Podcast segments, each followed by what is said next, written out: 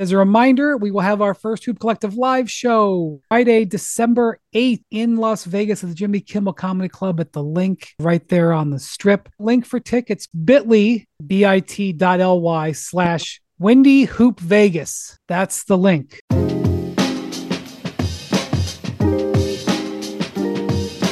Hello, welcome to the Hoop Collective podcast. We talk about the NBA, which we're doing on Tuesday evening. Actually, it's after midnight East Coast, so it's um, Tuesday. Um, actually, it's not quite after midnight yet, but it will be after midnight by the time we're done here. I, I classic I'm time known zones. to. I know I'm known to get my time zones wrong. You want to know why my time zone is wrong? Because this computer I'm using, I just switched computers because people were telling me that I looked fuzzy. Well, first off, excuse me, I'm getting ahead of myself. Joining us from Seattle, Washington, the machine, Kevin Pelton. Hello, Kevin Pelton. Where it is safely Tuesday night for many hours to come. The night is You're young. comfortably, comfortably in Tuesday night. I switched computers. I had been using an older computer.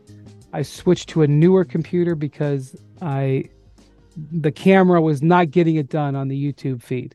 So I switched to a newer computer, and this is a computer that I used overseas earlier this year, and it's set to that overseas time zone, and I haven't fixed it yet, and so it says Wednesday. it's like middle of the day Wednesday with where uh with, with since I use you know I haven't used it back. I use it for the it's too much too much information. The point is I apologize for getting the day wrong. So here on Tuesday night, Mr. Pelton, a little later on, by the way, we're going to um uh talk uh early season or I should say um small sample size theater, which we like to do every November or early December. You're our expert at that. But I think we should start with um, the winding down group play for the in-season tournament. Um, there's still uh, some games going on out west as we do this. The the one game of note that's still going, actually the only game now, is Warriors Kings. The Warriors are up comfortably in the third quarter, but they're chasing uh, point differential. So we'll see how that goes. Um, point differential, I feel like was the story of the night, Kevin. I guess if you are a very close NBA fan, you would have realized that point differential was a really important thing coming into to this. But if you didn't, you certainly knew after watching tonight's games. yeah, I mean, you can certainly see it reflected in the scoreboard. Boston wins by 27.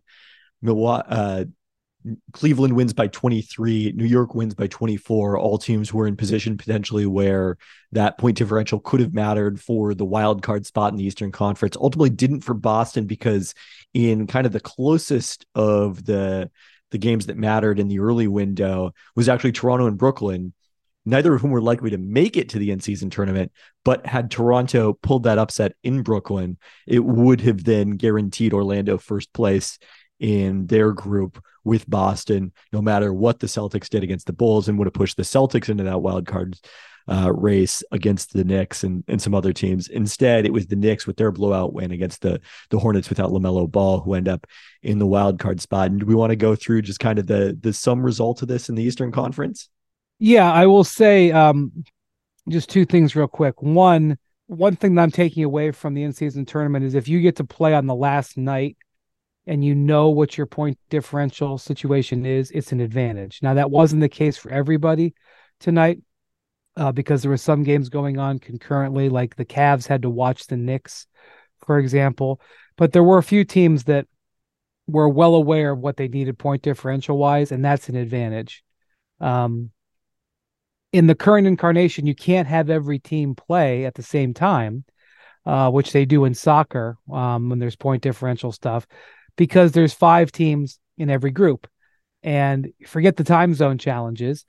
If there's five teams, you can't have all teams playing at the same time. So I don't know how you solve that. I would say that probably going forward, there will be more attention paid to point differential in the early in-season tournament rounds. We didn't have anybody almost talking about that, like in you know games one and two of that. Um, the other thing is, I don't know how you're going to handle the betting and the point spreads going forward because, for example, the Celtics were you know 12 and a half point favorites against Chicago tonight. They needed like I think 23. Would you say 23 was what they needed? That sounds right. I think it was around 22, 23. Well, anyway, they clearly played to, you know, hit that net, hit that number, which they did. And early in this game, uh, Jackson's telling us 23. Early in the earlier in the fourth quarter of this game, they were playing against the Bulls. The game was out of hand. The game was in hand for the Celtics, and they were hacking, um, doing the the the hack of Drummond. But they were hacking Andre Drummond to send him to the line, and Joe Mazzulla had to go down in the middle of the game to explain to Billy Donovan that they weren't trying to do anything untoward, but they were following through the situation. But there was a 12 and a half point spread. So I don't know how you handle that going forward. Yeah, I mean, it was one of those unusual situations where I guess the the assumption was that Chicago would keep things close enough that you know Boston wouldn't have the ability to manipulate kind of the the score late in the game. But uh, the Bulls, as they often have this season, were not up to that particular task. And I think it was around 22 at halftime in this game. And, you know, that was really kind of the the only drama in the second half was it, it does add a layer because it, you know, it wasn't just enough for the Celtics to win the game. It was that they had to do it by a certain amount to, you know, I was saying the wild card race, but they also had to do that to surpass Orlando in their group to to win that. Uh, yeah, they were up 19 at halftime. So it was right in that ballpark pretty much the entire second half. And yeah, it strikes me as somewhat similar to, I mean, the Kings Warriors game is the most interesting one. The, the Warrior, the King, Kings is, which is going on as we record right now. The Kings could lose this game and still win the group if they lose by less than 11 points. So it's like an aggregate series in soccer that, you know, you're familiar with if you watch European soccer. Also, MLS had a number of aggregate series for a long period of time in their many convoluted playoff scenarios that uh, can seem to change every year. You can win the game, but still lose the series. And that's kind of an unusual situation that we have not experienced before in the NBA. Yeah, as a golf fan, it kind of remember reminds me, Pelton, um, a few years ago know, they would have this season ending event, the FedEx Cup, and it was an aggregated points thing. And so there was a time when Phil Mickelson and Tiger Woods were playing in the final group of this season ending event. Amazing, right? Like, you know, number one, number two in the world, like great rivals. And I, I think it was Mickelson was winning the tournament, uh, but Tiger was going to take the, the the season long race. He had sort of had it secured. And so like they're playing 18.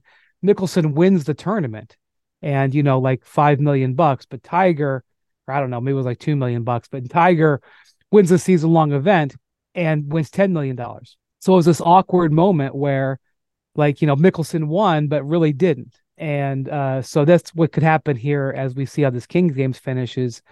They lose by 10 they've lost they lose the standing they lose to their rival but they advance to monday or tuesday's quarterfinals and the and the warriors are out so it is a bit of an awkward thing. But I think the um the headlines, um, since we have most of it settled, it's a really nice mix, Pelton.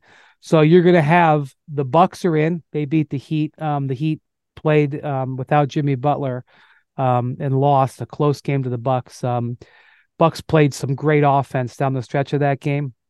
Ran a couple of really nice sets at the end of the game. We've been hard on the Bucks for sort of underperforming expectations. But there's no doubt their late game offense is vastly improved. You definitely saw in this game. Khris Middleton with a couple of big baskets, Lillard strong down the stretch, and they ran a great set in the final minute that ended up in a Brook Lopez dunk, which basically sealed the game. So we see the Bucks advance. We see the Knicks uh, advance, which, you know, I'm sure our bosses at ESPN, the TNT bosses are thrilled to see the Knicks in. Uh, the Lakers already advanced, so you've got the Bucks, Lakers, and Knicks in. So you've got two biggest markets, uh, plus um, a star-studded team in the Bucks, and the Celtics, as you mentioned, get it done tonight with their, um, you know, with you know, you know, and they ended up winning their group um, because the Nets also won. It was convoluted. They ended up in a in a three-way tie where they won. Um, the Knicks got the wild card. The the Celtics won the group but it will be the Bucks and the Indiana Pacers who will be the hosts in the Eastern Conference. They both went 4 0. But um, so you've got Celtics, Bucks, Lakers, Knicks in big, you know, big markets, star studded uh, situation. Pacers were the first team to qualify. They're in and hosting. Young and upcoming, very exciting team. So they're in as well. And um, the uh, we'll see what happens it's still possible that the Timberwolves could get in. Am I right, or have they been eliminated? I think they've been eliminated at this point. I think it's down to Sacramento eliminated. and Golden State.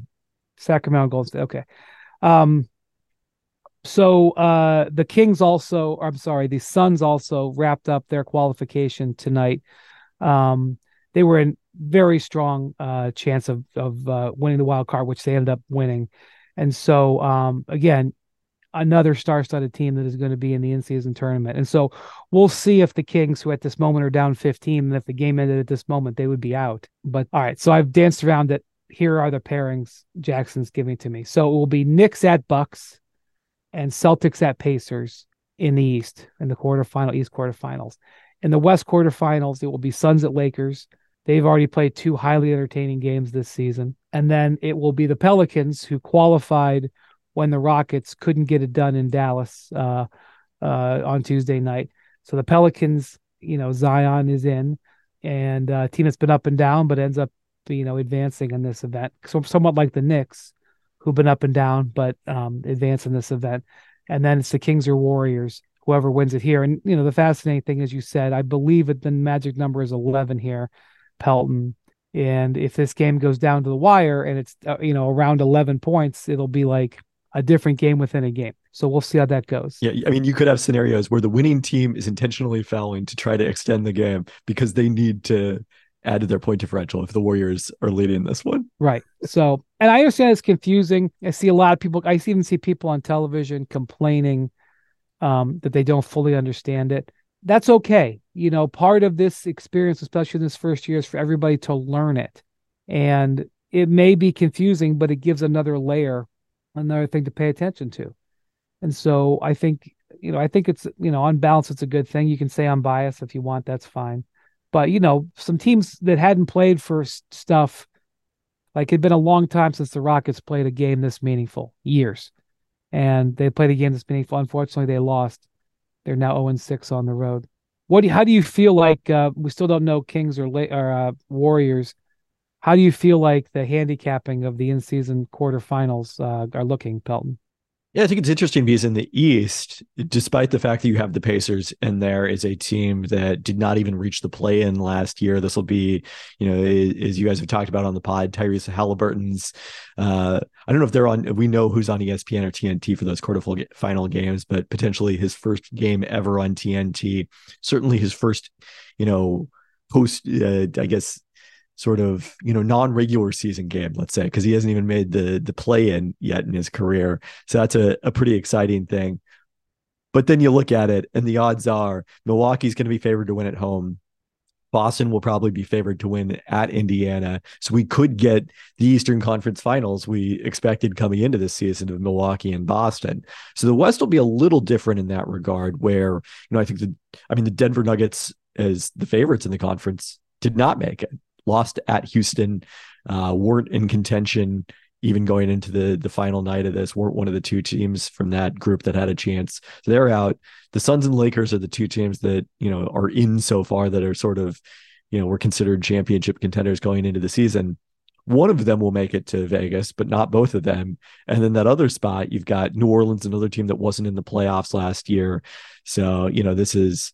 Uh, we've seen Zion in the I guess we haven't seen him in the play-in even. So we haven't seen Zion play a non-regular season game in his career either. So that's that's an exciting thing. And then if it's them versus Sacramento, it'd be kind of guaranteed a younger up-and-coming team to make it to the quarterfinals. If it's them versus the Warriors, then you've got that situation where it could be two powers. It's you know potentially Steph Curry versus LeBron or Steph Curry versus KD. The the Warriors facing KD again. So there's a lot of a lot of tasty matchups here, and just kind of I think enough Cinderella aspect to have that that be a compelling storyline for fans to follow.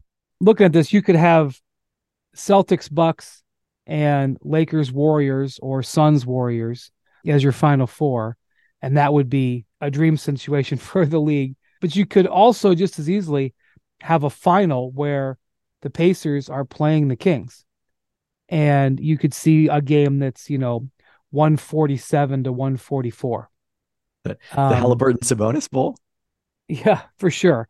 Um, and in all honesty, like I could make a strong case that both of them would be great for the league. It it would have been, you know, yeah, or you know, you could have, you know, Zion you know Zion versus the Knicks could could even play itself out. Um, so there's there's a lot of different ways it can go, and I think all of them are positive. I don't think there's any downside to the way these quarterfinals are going to play out. I think it's um it's exactly what the NBA basically could have wanted. There's some Cinderellas in there. There's some legacy teams in there.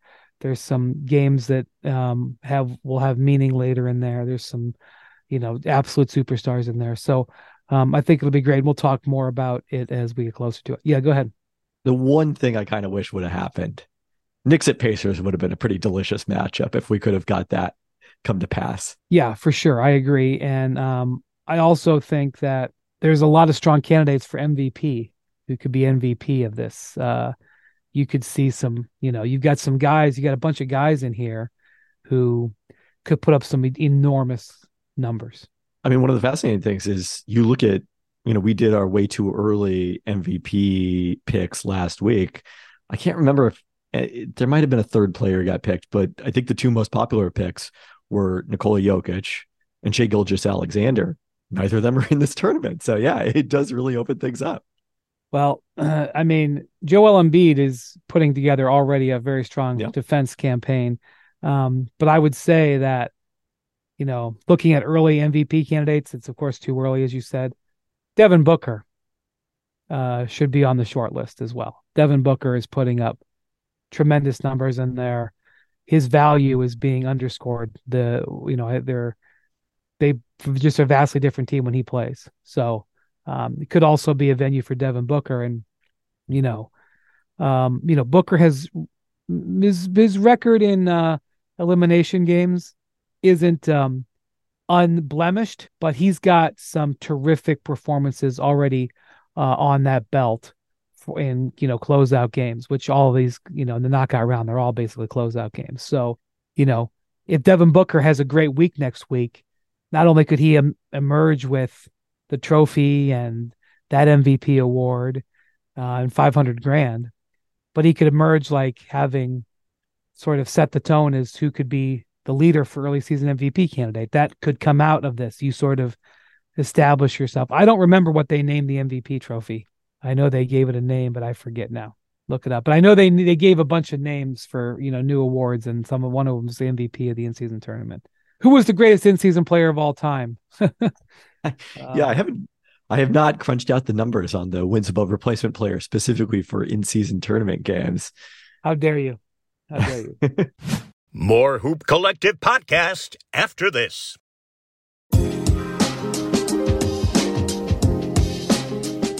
All right. Well, speaking of your um your your work and, and your analysis, we will we will re uh we will reevaluate uh, Warriors Kings as soon as we uh, have a have a final. Right now, it is a 13 point game, and exactly on basically on the line of where it could go either way. And, um, and intriguing because Steph Curry hasn't rested in the second half yet. Chris Paul is out of this game, so that's a bit of a an element that's hurting. I guess he's just checked out, as I said that. Uh, we interesting to see how Cory Joseph at point guard affects the Warriors here, trying to maintain that margin. Wouldn't it be amazing if they, if uh, Steve Kerr just played Steph like forty seven minutes tonight?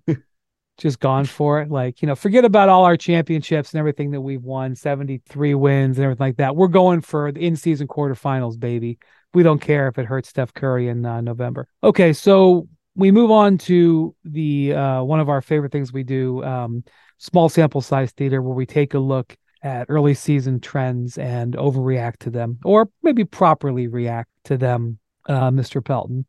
And I don't keep track of, I don't go back and listen and keep track of these, but you know, I'm sure you've always been right in all of your, your analysis. Of course, yeah. Um, uh, you have a piece that uh, is going to run on ESPN.com on Wednesday about the most surprising teams, um, teams we didn't see coming.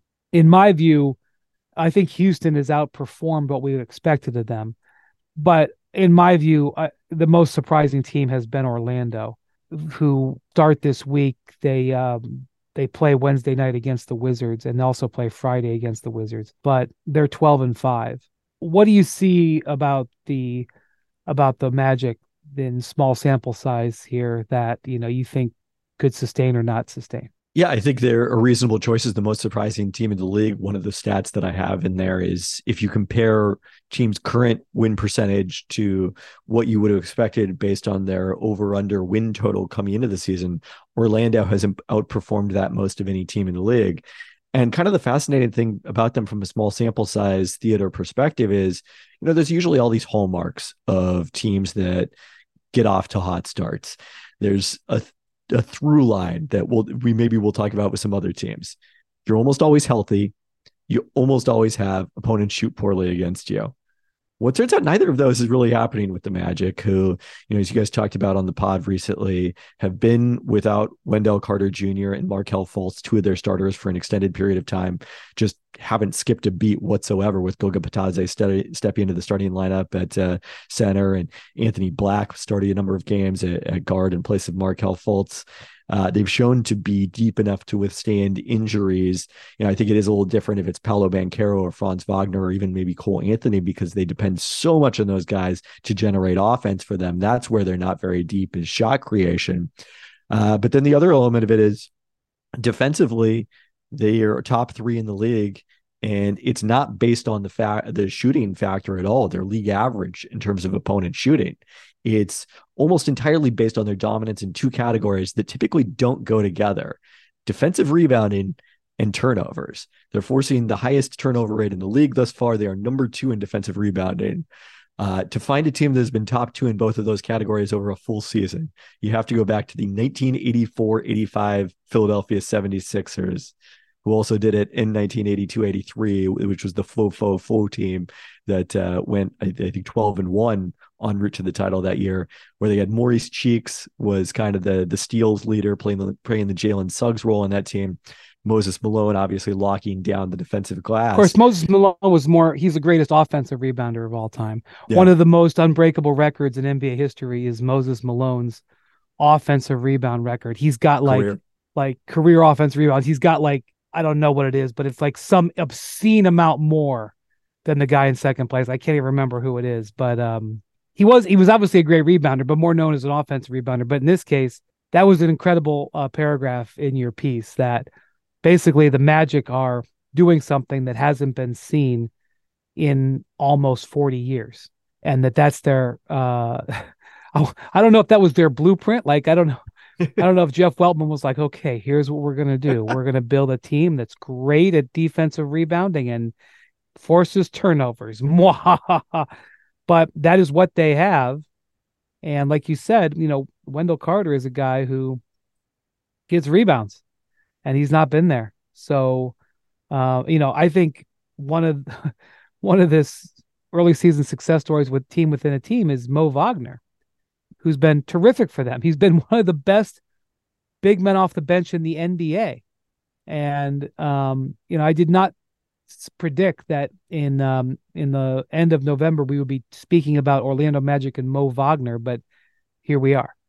Uh, my girlfriend attended the uh, Magic's game in Portland, their home opener, with me, and uh, identified without knowing knowing much about the Magic's roster. She felt Mo Wagner was the best player on their roster. That you had a very. Well, we now know why you've connected, is that you drove home talking about Mo Wagner. um, that is, you know, you found a special one there, Pelton. We did not. That was a text during the game. So uh, oh, I see. You know, I, I, I, was not not forcing you ruined my narrative. Orlando, Orlando, Magic basketball the entire three hour drive back to Seattle. the other guy we should talk about though is is Jonathan Isaac, who doesn't play a ton of minutes for this team. But I think if you were to talk about defensive impact on a per possession basis, nobody in the league, I think, has been as impactful as Jonathan Isaac in terms of his ability wow. to protect the rim, defend multiple positions like the his defensive advanced stats are off the charts right now. Yeah, and uh, I think you know maybe they'll have a little bit of a market correction, but maybe not. You know that stuff. You know what they're what you're talking about there isn't exactly something that should end. Like it's not like they're like on a super hot 10 game streak where they're shooting 50% from three. Like if you defensive rebound, you should defensive rebound. yeah, know? they've they've underperformed their expected three point percentage coming into the season based on who's getting those shots. I mean, I, I think the one thing that would be a concern for them is, you know, if teams really start aggressively zoning them and taking advantage of their lack of shooting. Maybe that's how you keep Paolo Banchero and Franz Wagner from getting to the free throw line as much as ha- they have early in the season. But you know, it's not like it's not like teams are just now realizing the Magic don't have good shooting and they haven't been able to stop them yet. Okay, another team you uh, you mentioned was the Indiana Pacers. Only a couple of games over 500, but um, and they're also they're actually scuffling a little bit, but they've overachieved what we thought and they're going to be in the in-season tournament playing some big games potentially next week. Uh, other than Tyrese Halliburton just having a great start, what are you seeing from them? Small sample size.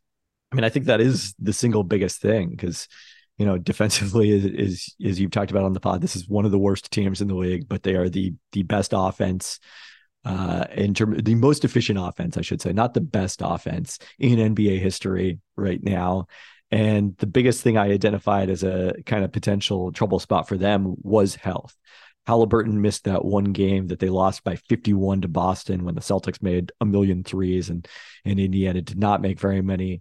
Other than that, their rotation has been almost entirely healthy. Aaron Nesmith missed a couple of games. That's that's it as far as them in health. And look, you know, they're a dramatically different offensive team with Halliburton on the court. I think one of the big takeaways from this season so far is that Halliburton is an offensive engine to carry a team is right there with anyone in the league. I think, you know, he's without question a top five offensive player in the league, and he's not five, and he's probably not four either.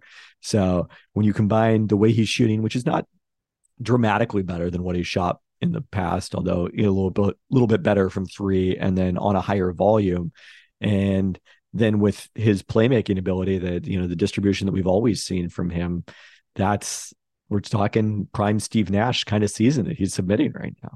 Well, prime Steve Nash was a two-time MVP. that is true.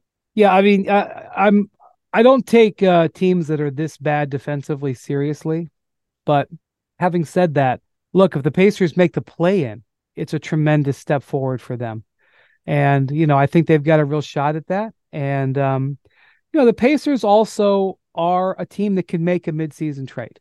Now, whether they will or not, we'll see. They have Buddy Hield um, in that contract. They are in possession of their picks. You know, they could potentially look to add to this roster midway through the year if they so choose. Um, and then it would be, um, you know, maybe it would change their horizon a little bit. You know, we'll see how aggressive they are, but certainly the fact that we can even have that discussion about them is a is a step forward for them. And you know, I don't know if they'll um they'll continue uh to um have the greatest offense of all time as they are right now, or if they'll come back a little bit. But they certainly are playing a style that matches their talent. And that's one of the things that you struggle with in the NBA is to get a coach who wants to coach a style that fits what his players are doing.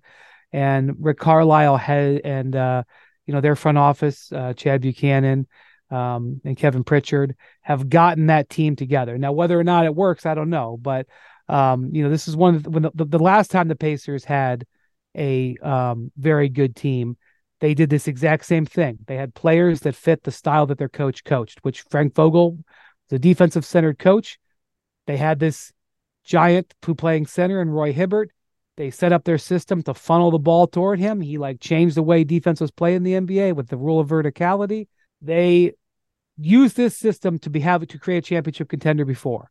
So we'll see um, uh, whether or not they can keep that going. Um, Pelton, you also have the Minnesota Timberwolves on your list. Um, Timberwolves had high hopes coming into this season, but that seems like it happens every three years. So this year it looks like it's holding. Um, they did get a win tonight, but um, not going to be enough to. It didn't wasn't enough to get them into the quarterfinals. But uh, I think Ant Edwards um, had uh, had a slight injury tonight, so hopefully he's okay. But um, you know, big win over the uh, Oklahoma City Thunder tonight, who was another team that you think is off to a surprising start. So what do you see in those two teams? Small sample size. Yeah, I mean, it was a matchup for first place in the Western Conference, just like we all expected between Minnesota and Oklahoma City a month into the season.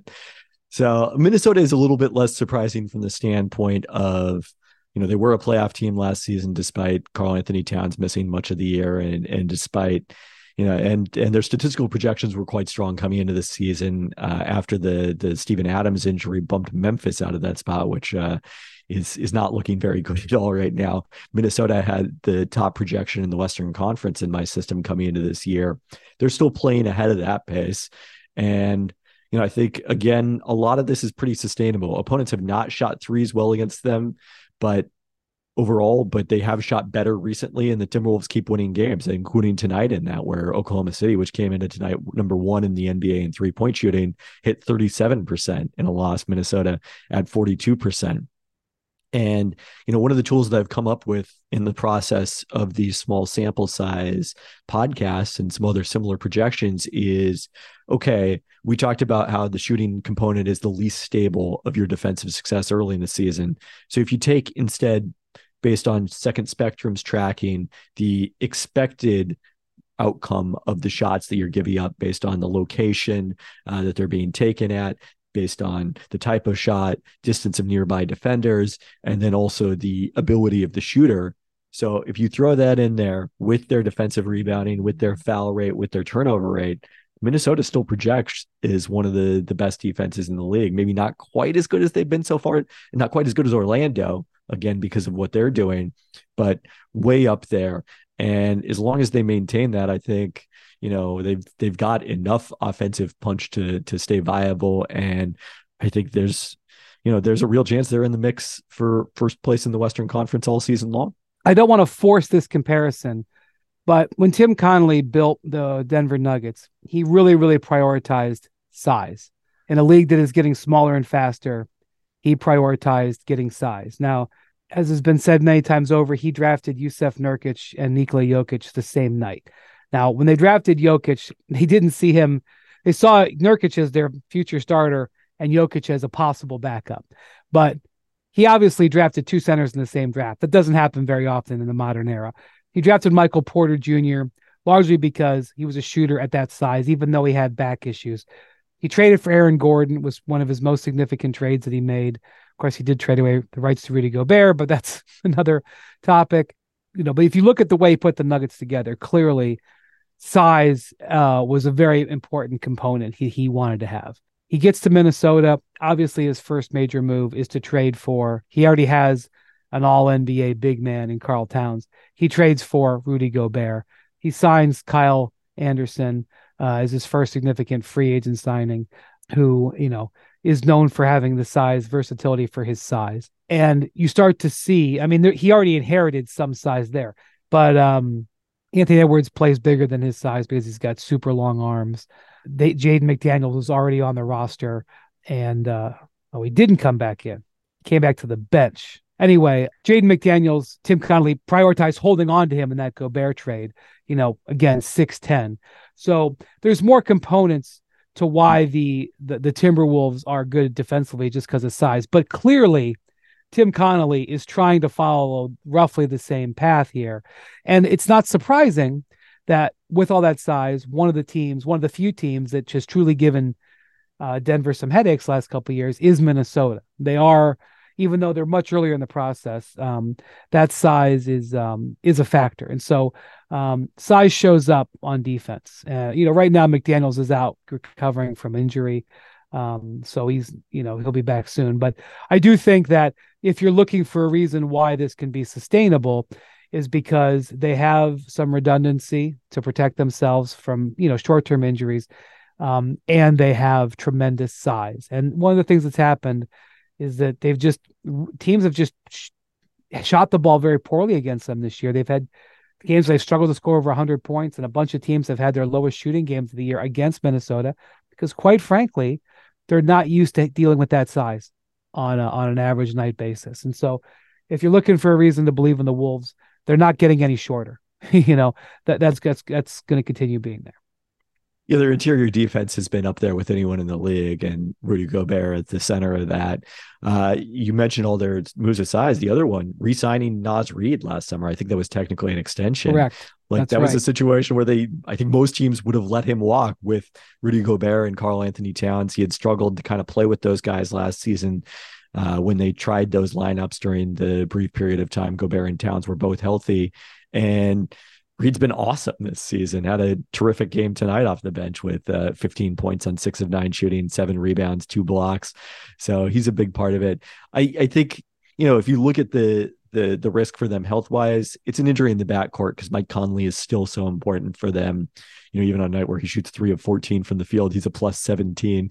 Uh, is you know just organizing that offense. What he's done you know the the the leap that they've made since they swapped D'Angelo Russell out for him is surely no coincidence. And then Edwards, you know, he's his skill set is even though you can shift more of the offense to Karl-Anthony Towns, his skill set is still pretty irreplaceable for them.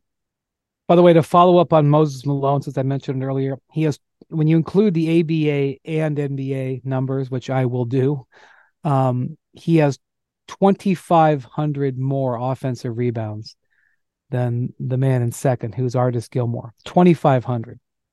So to put that in perspective, Artis Gilmore is as far away from one, being number two to number one, as the as Artis Gilmore is to the guy who's 60th on the list. So the difference between 60 and two is the same on the off career offensive rebounds between one and two.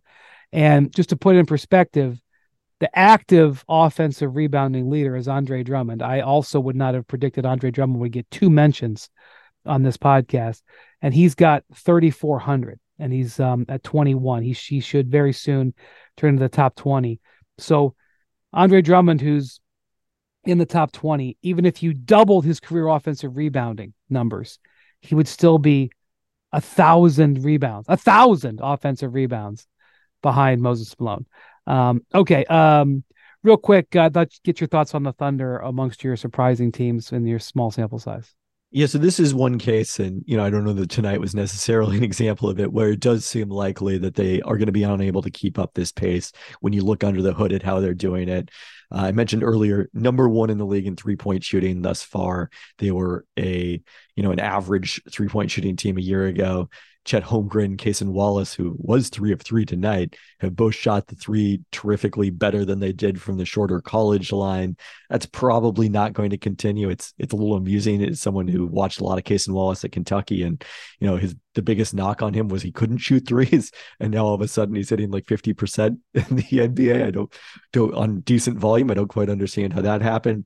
And then defensively, they have been a little more reliant on opponents just missing shots. And, you know, I think some of that is Chet Holmgren, and they're another team that even though they play a very small lineup, they have length relative to the height at those positions that, uh, you know, I think can help them. But I don't think they're going to stay in the top 10 defensively. And without that, they probably slide back down the standings a little bit. But, you know, still a realistic chance that this team, at the very least, can make the top six and avoid the play in. And that would be a huge step forward to for what is still the second youngest team in the league in terms of weighted age, age weighted by minutes played.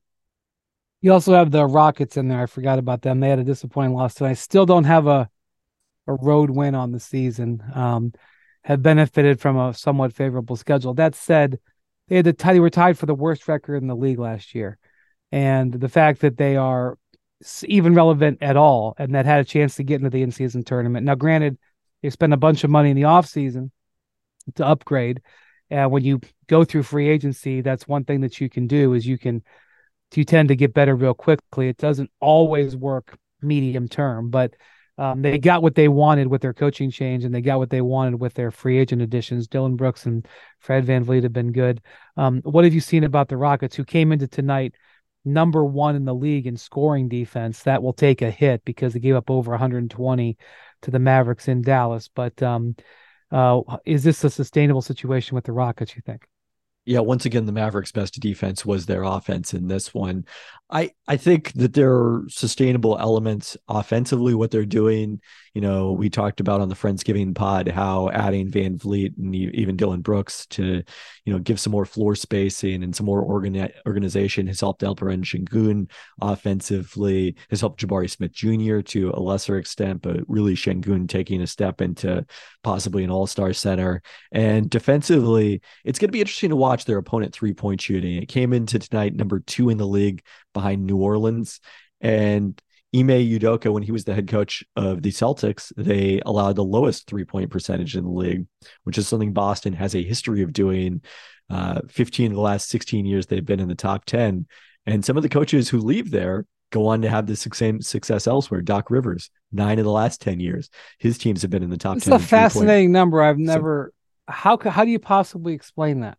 I mean, people have, you know, come up with various explanations for how they're contesting and that sort of thing. It, it is kind of fascinating. But to me that 15 years. That's I, the team's turned over multiple times. Yeah. Multiple coaching changes, Doc to Brad Stevens to Ime to Mazzulla. That's I don't I don't I don't know how to explain it.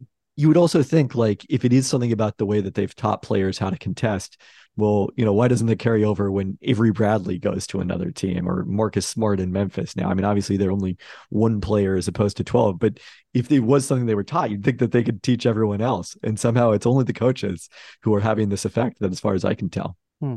Strange. Okay, we'll we'll keep an eye on the Rockets. More Hoop Collective podcast after this.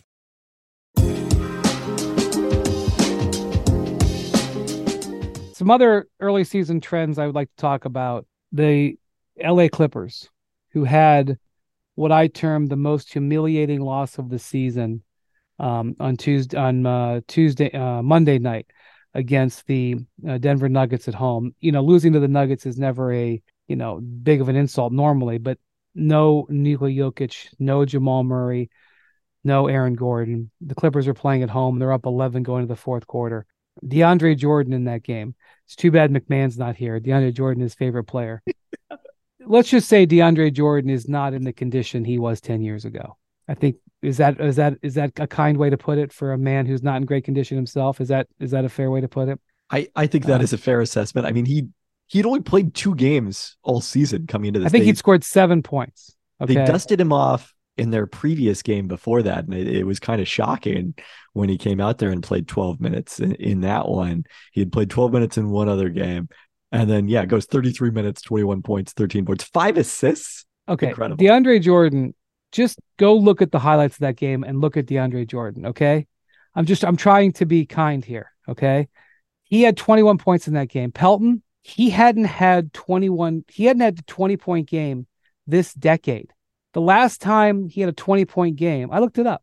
The last time he had a 20 point game was pre COVID. Was it, was it in Dallas? Was it was it in his It was stint with 2018 19 season. It was March of 19.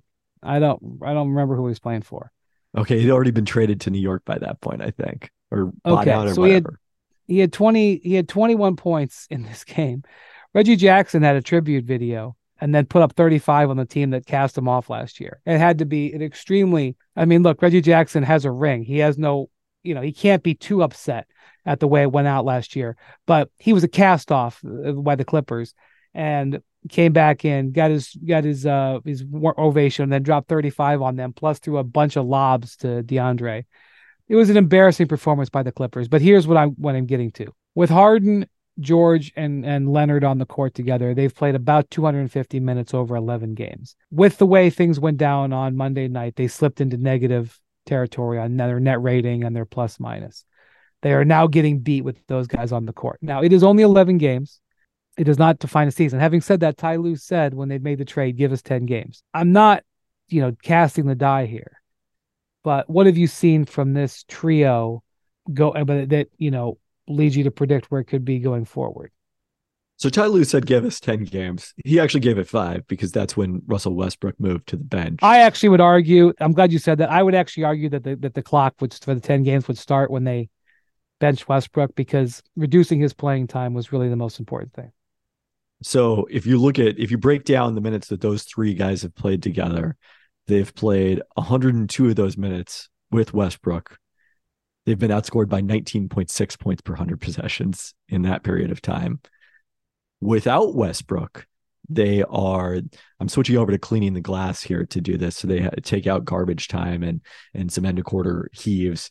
Uh, now plus 14.4 points per 100 possessions. Now, there's a lot of shooting luck involved on both sides of that. They shot 29% on threes, and opponents hit 45% when it was Westbrook out there with those three guys. Now, if you take the minutes without Westbrook, uh, opponents are hitting under 30% on threes. and neither of those are sustainable. They're going to even out somewhere between those. That to me is the worrisome thing about the Clippers. It, it's not necessarily, you know, kind of the the overall PG Harden Kawhi numbers. It's that even if you look at this stretch since Westbrook went to the bench, they are 20th in offensive rating, which is worse than they were last season. And the reason that they've gone four and two against what has been a very weak schedule is almost entirely how poorly opponents have shot the ball. I do think the Clippers have a chance to be pretty good defensively, but this was supposed to be a, a really potent offense when you add James Harden to the mix, and thus far it has been anything but. Uh, I was just um, while watching uh, the back and forth that Jason Kidd had with MacMahon tonight, which um, you'll be seeing on uh, social media. Yeah, Jason Kidd, by the way, spectacular new frames makes him look, makes him uh, have uh, 15 more IQ points just because of those frames. And now he's talking trash to MacMahon, which we wholeheartedly endorse. Appears like, by the way, the Mavericks might be having new owners soon.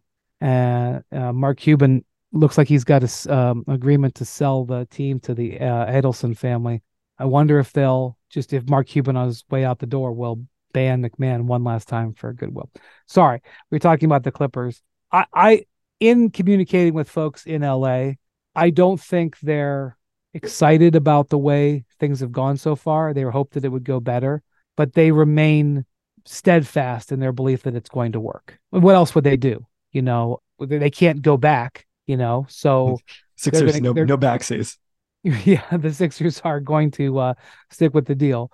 So um, it's still so early in the season. I will say that I don't know. Eh, Kawhi is not communicating how he's feeling. It, sometimes it's hard to know when you watch Kawhi because it always to me looks like he's kind of limping. I, I don't know, but his numbers are down a little bit so far this year. His shooting, yeah, his shooting is. I mean, it's not like he's shooting 26%, but his shooting is right now the worst it's been in his career, percentage wise. His scoring is down. And I realize that they're having some level of share the ball, but his minutes and shots are the same. He's not taking less, but he's scoring less. His efficiency is down. He had offseason knee surgery and you know it's it's not been you know that long. So the thing that made the Clippers interesting at the end of last year was that Kawhi looked like vintage Kawhi, especially for the last month or so of the season and at the very start of that playoff series. And if you have that player, you have a big opportunity. So I would kind of say that how Harden fits, how many minutes Westbrook gets, how consistent Paul George is, and how healthy he is, the ways Ty Lue figures out how to stagger the lineups who to play with whom. All that stuff is important. And, you know, uh, what's going on with uh, Zubac and how he was getting lost in his coverage. DeAndre Jordan, I guess some of those are probably on Daniel Theis, but however they were getting lost in that pick and roll coverage, all of that has relevance. But if Kawhi Leonard isn't Kawhi Leonard, then all of that stuff is in the back seat. So I would say that while we're going to watch Harden and we're going to see how Westbrook comes. It was interesting today. Um, Scott Perry, uh, the former, well, he's been an executive for over 30 years, but he's just joined us now at ESPN. He was on NBA today with me today, and he actually floated the idea that the Clippers should consider bringing Harden off the bench because the Westbrook, Paul George, Kawhi starting unit was doing okay. And you bring Harden off the bench and you can actually ask him to sort of play more that he's used to, like his classic ways. I'm not sure that that's going to happen, but that's not someone who's in who's inexperienced, uh, you know, making that that suggestion. But I'm keeping an eye on Kawhi at this point. Um, yeah, yeah. Let's talk about the numbers on that one. I mean, his shot quality thus far, according to those second spectrum metrics, is the highest since 2013 14 when he was still, you know, basically a three and D player for San Antonio. That was that was the year they won the championship. His shot making relative to that shot quality is the worst of his entire career. He was 9% better. He shot 9% better than the average player would have been expected to on the same shots that he took last year. This year, 0.2% better. So that's how dramatic just from last season the difference has been. Uh, he shot 50% last year on two point jumpers outside the paint. This year, that's 37%. The worst of his career so far has been 43.5%. So, I mean, I guess the optimistic view of this is, you know, it's not like he's not getting to his spots. It's not like his shot diet has gotten dramatically more difficult coming off the injury, but those shots haven't gone in thus far. And, you know, we'll see kind of whether that rebounds the rest of the season. I'd say I'm a little more worried going forward about what we've seen. Again, looking under the hood with James Hart. Yeah. Well, the interesting thing with all these is all these guys have contract decisions coming up in the off season.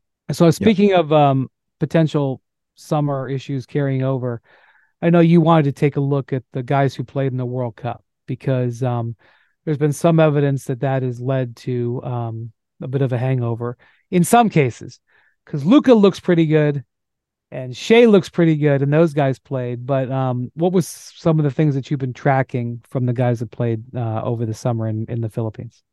Yeah, I got that question from my buddy David Locke after I think I mentioned it. Well, well, we were watching the uh, the Jazz Blazers game the other night, and I looked into it. You know, it's kind of felt like it. Austin Reaves, uh, in particular, off to a, a really slow shooting, got off to a really slow shooting start.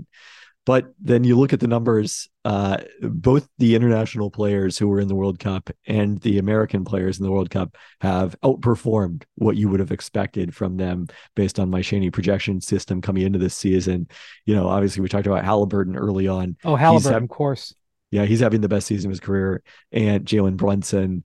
Uh, so they those guys, Paolo Banchero has taken a nice step forward in his second season, even more relative to what you would have expected.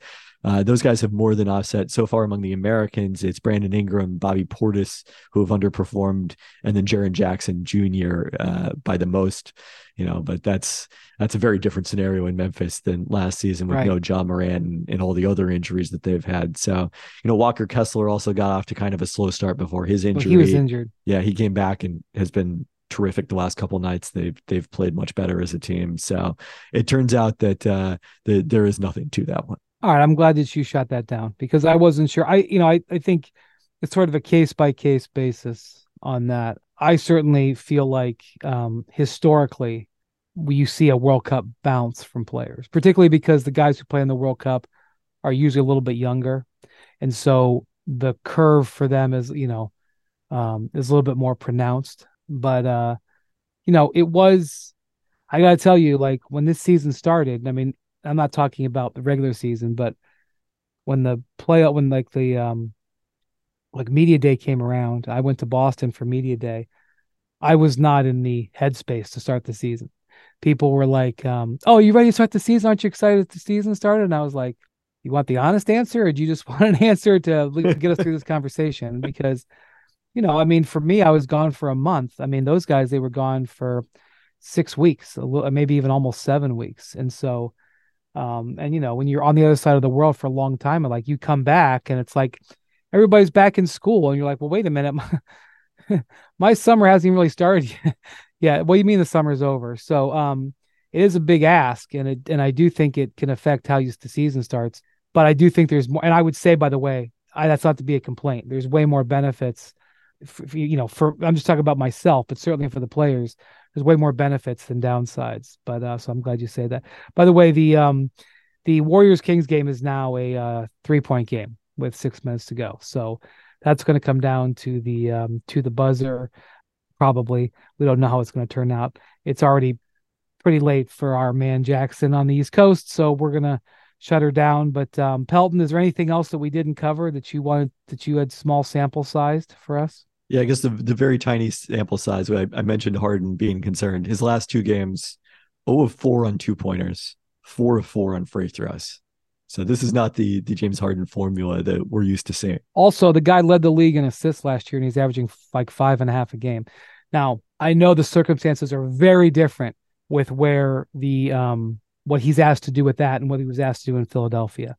But I mean, I haven't done the numbers, but I wonder what's the big for a guy who led the league in assists, what's the biggest drop off the next year? Maybe like that year that Wilt decided to lead the league in assists, and then it was like, okay, I'm back to back to normal. I sh- I mean, like, uh, uh, you know, it's like that's kind of a stunning number too.